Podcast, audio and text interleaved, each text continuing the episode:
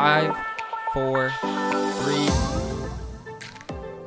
Hey, good morning, good evening, good afternoon. This is MRCC's Intermittent Podcast with Tyler. I'm the online campus pastor here, and I'm Brent, and I am the groups pastor and connections pastor here at MRCC. So it's Tuesday.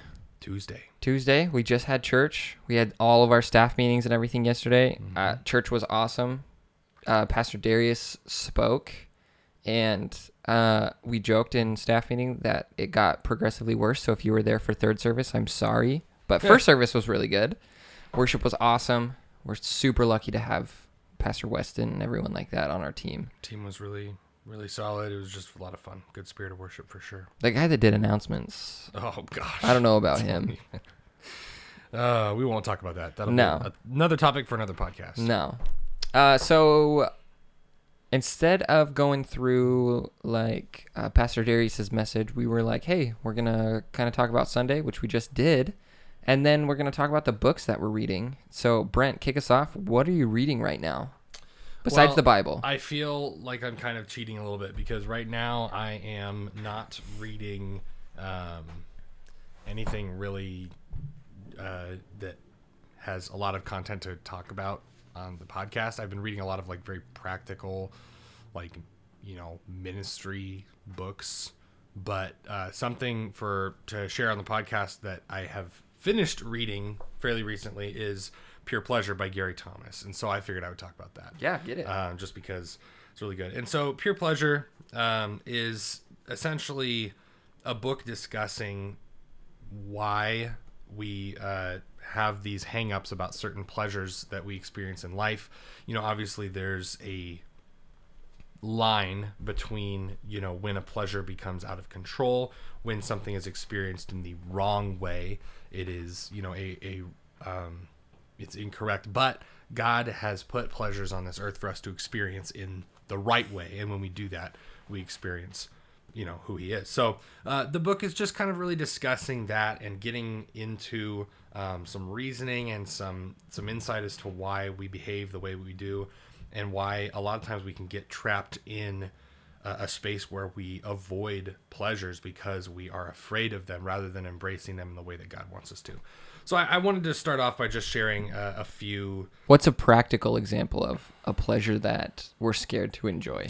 Well, I mean, I think that I will, obviously, us on staff being separate because of the Assemblies of God, you know, bylaws and conditions there. But alcohol, you know, sure. That is definitely one that people in certain circumstances should probably avoid based off of their past experiences with it. I know that, you know, a lot of people have struggled with it heavily in the past and choose to avoid it because of those reasons. But for a person who doesn't have a particular, you know, isn't triggered by that at all, alcohol can be a point of contention in that, you know, it can be very prohibited and frowned upon by the church as a whole, big C church. You know, every church has their own sort of way that they treat it within their own communication. But as a whole, Christians tend to have a very prohibitive outlook on alcohol, or, you know, you get the opposite where it becomes a vice and it becomes an addiction and all that.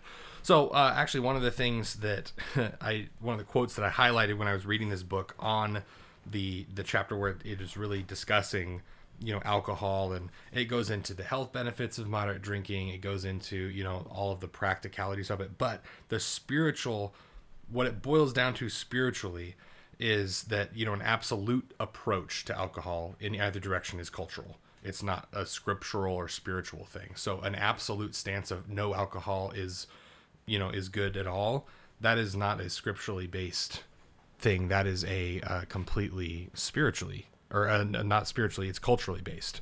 So the quote that I highlighted that I really liked, it said, such prohibitionist Christians squeeze all the joy out of life. An obscene effect, because when you squeeze the joy out of life, you squeeze part of God out of life. Ooh, that's good. Which I was like, man, that's good, because we can tend to restrict things that when we restrict, we are restricting part of God, or we are restricting people from experiencing God in a way that maybe they could experience him better. And to go along with that, you know, earlier on in the book, it talks about C.S. Lewis and some of his work because he wrote these novels, right? The Lion, the Witch, and the Wardrobe. And we can get into this trap of thinking that, you know, we're worshiping. We obviously don't want to idolize a thing, right? More than we idolize Jesus and put him, we want to put him first. But C.S. Lewis once was contacted by a fan of his books, and she was really concerned. She wrote to C.S. Lewis and said, "I'm concerned that I am in love with the Aslan character from your books more than I'm in love with Jesus." Ooh. And C.S. Lewis wrote her back and responded and said, "Perhaps I could put forth the notion that the things you love about Aslan are the most Jesus things about Aslan." That's good. Therefore, what you love about this character in the book, because C.S. Lewis wrote him this way, what she loved about the character in the book was the parts of him that were like Jesus. Yeah. You know, we can get so bogged down in thinking like, oh, what if this thing is, what if I'm experiencing pleasure in this thing and I'm putting it, you know, at a wrong place in my life. And I think that sometimes it's good for us to slow down and say, what am I getting joy out of this? Is this bringing me a healthy joy that is a joy that God wants me to experience? Because if that is the case, then we're experiencing God. And I think that we can forget that too much. We can forget that when we are experiencing pleasures, we are experiencing God's heart and his joy for us and what he wants for us. So that was one of the biggest things that stuck out reading this book to me was definitely that point. And there's so, I mean, I had to read this entire book with a highlighter in my other hand, just because there's so many parts where, you know, it talks about, there's chapters on practical pleasure. There's chapters on the cost of pleasure and pleasure within, you know, your family and all that stuff. And so I would highly recommend it for any Christian. This is not something that needs to be read by someone who's, you know, at any specific point in their walk with Christ. It is something that I think just provides a lot of good perspective on why it's okay for us to find pleasure in worldly things, because those worldly things were placed there by a creator who wants us to find joy. And in that joy, we end up learning and seeing more about who God is. So, fantastic book. I've been loving reading it, and you know, I finished it, and to this day I still go back and look at kind of some of the highlighted stuff, especially just to remind myself, because I tend to forget, and it's good. And that's Pure Pleasure by Gary Thomas. Gary Thomas. Yep. Nice. I read a lot of books. I also have got a lot of books over like the last year, and they have filled up my shelf, and I haven't read them. But if you ever come into my office, I actually have them in the order that I want to read them next. So, smart. But it's like, there's a lot of books over there. There's a lot of books. And like the top shelf, those are books, all books that I've read before. Mm. But the next shelf, there's some that I've read, but that's the order that I want to read them. But right now, I'm reading Knowing God by J.I. Packer in a small group. But the book that I'm really into right now, it's called Unoffendable by Brant Hansen. And it's basically how Christians should be the least offended people in the world. And we're not entitled to any of our anger or anything like that. And it's the first time that I've ever highlighted a... introduction. Not an introduction. Oh, okay. A dedication. Oh. And it says, "To all those who want grace for themselves... but struggle to extend it to others." Mm-hmm. Wait, that's everybody. Yeah. And it's like, oh, yeah. Like, that's it right there. I mean, the way that Brant just communicates is very, very good. Have you finished the book yet? I have, like, one chapter left. Nice. Okay, so you're pretty much all the way through. Yeah. The way that Brant just communicates is phenomenal. I think a lot of books... I think a lot of books, you get the general idea in like the first half, and then the second half, it's still practical, but it's not more specific. Yeah. And so, first half of this book is great. Second half is great as well, but you get the general gist of it in the first half. And I mean, as a Christian, I feel like this is gonna I think it makes people mad with this book, but it's good that it makes people mad because it makes people think. In the beginning of this, he says something, and it just it got with me. It hit me. Second chapter. Says, this book isn't an autobiography, but it's worth telling you where I'm coming from. By my very nature, I am a Pharisee. I'm a rules guy. I'm also naturally very resentful. I was like, wow, if Tyler Cash would have written this book, he would have written that exact same sentence. And the way that he just communicates things is really, really well. He talks about, going into not being offended by things. He talks about when he was a youth leader and took some kids to a water park, and he was like, all right, you guys just need to be in pairs of two, and you need to be back here by 6 o'clock. And the other leader that was there, who was older than him, much older, he got upset with him for some reason and was kind of like in his face and was cussing at him and all of these things. And he goes, I could have either not been offended and just got rid of that and moved on with my day. He goes, or I could have stewed about it for 8 years and let it continue to haunt me. And he goes, and I bet you can choose or guess which one I chose. And I'm like, yeah, that's me. And just being able to learn and not be offended by things is phenomenal, to just kind of let things go. And, he goes in and talks about justified anger and the Bible and all of this. And it's really good. I would highly recommend it. I guess on 2 out of 2 podcasts, I've recommended a book. But the first one was The Search for Significance. The second one is Unoffendable. I have a bunch of copies in my office because I want to give those to people depending on what they're going through. And then I'm also reading another book. It's called Steal Like an Artist, and it's all about being creative.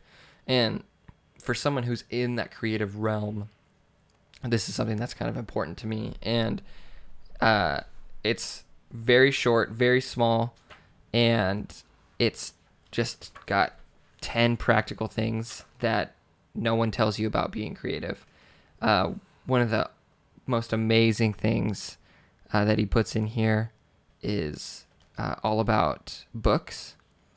And he says, I'm trying to find it because it's really good. One of the best quotes I've heard was from a writer who actually does a lot of like game development writing, and I follow him on a lot of like social media and YouTube and stuff, and he's got a lot of good videos. And he said, "You're only as good of a storyteller as the obscurity of the references you steal," and that's always stuck with me. And just trying to search for things that are obscure so that I can then steal them for storytelling purposes, creative purposes. So yeah, I love that sort of thing. Yeah. I mean, so this last year I've got the opportunity to preach at youth a couple times, and I found this practical example of something on TikTok, and I was like, oh, this resonates. This works. I was like, I'm totally going to steal this and use this. And I did. And it worked really, really well. It's R&R, rip off and reuse. But the quote in here is all about books and the library and stuff. And it says, collect books. Even if you don't plan on reading them right away, nothing is more important than an unread library.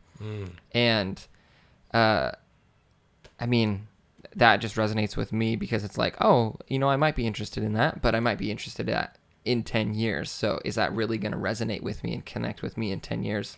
And then the other thing that he talks about is, before you ask a question to someone, Google everything and research everything, because if you don't find your answer then you're not asking the right question. So if you're going to Google everything and you're going to research everything before you go to ask the question, it's going to lead you to ask a better question. That's good. That's really good. So yeah, I love that book thing too. One of my professors in college used to always say, he said, your book room should have more total value than your vehicle. He said, wow, if your books are worth more than your car, you're doing it right. I was like, well, he probably had a lot of first editions. At the time, I was like, nailed it, because I didn't have very many books, but I drove a crappy car. And so I was like, not a high bar, but definitely something I've always kept in mind. And the importance of books. Yeah, it's smart. What are you reading for fun? I know what you're reading for fun because I'm reading the same book. Yeah, for fun. I'm a sucker for fantasy and science fiction books. So we're Tyler, myself, and Pastor Darius here on staff are all reading through the Heir to the Empire trilogy, which is actually a expanded universe Legends Star Wars series written back in I believe the 90s. Yeah. About just kind of the. What happens after the movies, Return of the Jedi and stuff. So I'm a huge Star Wars guy.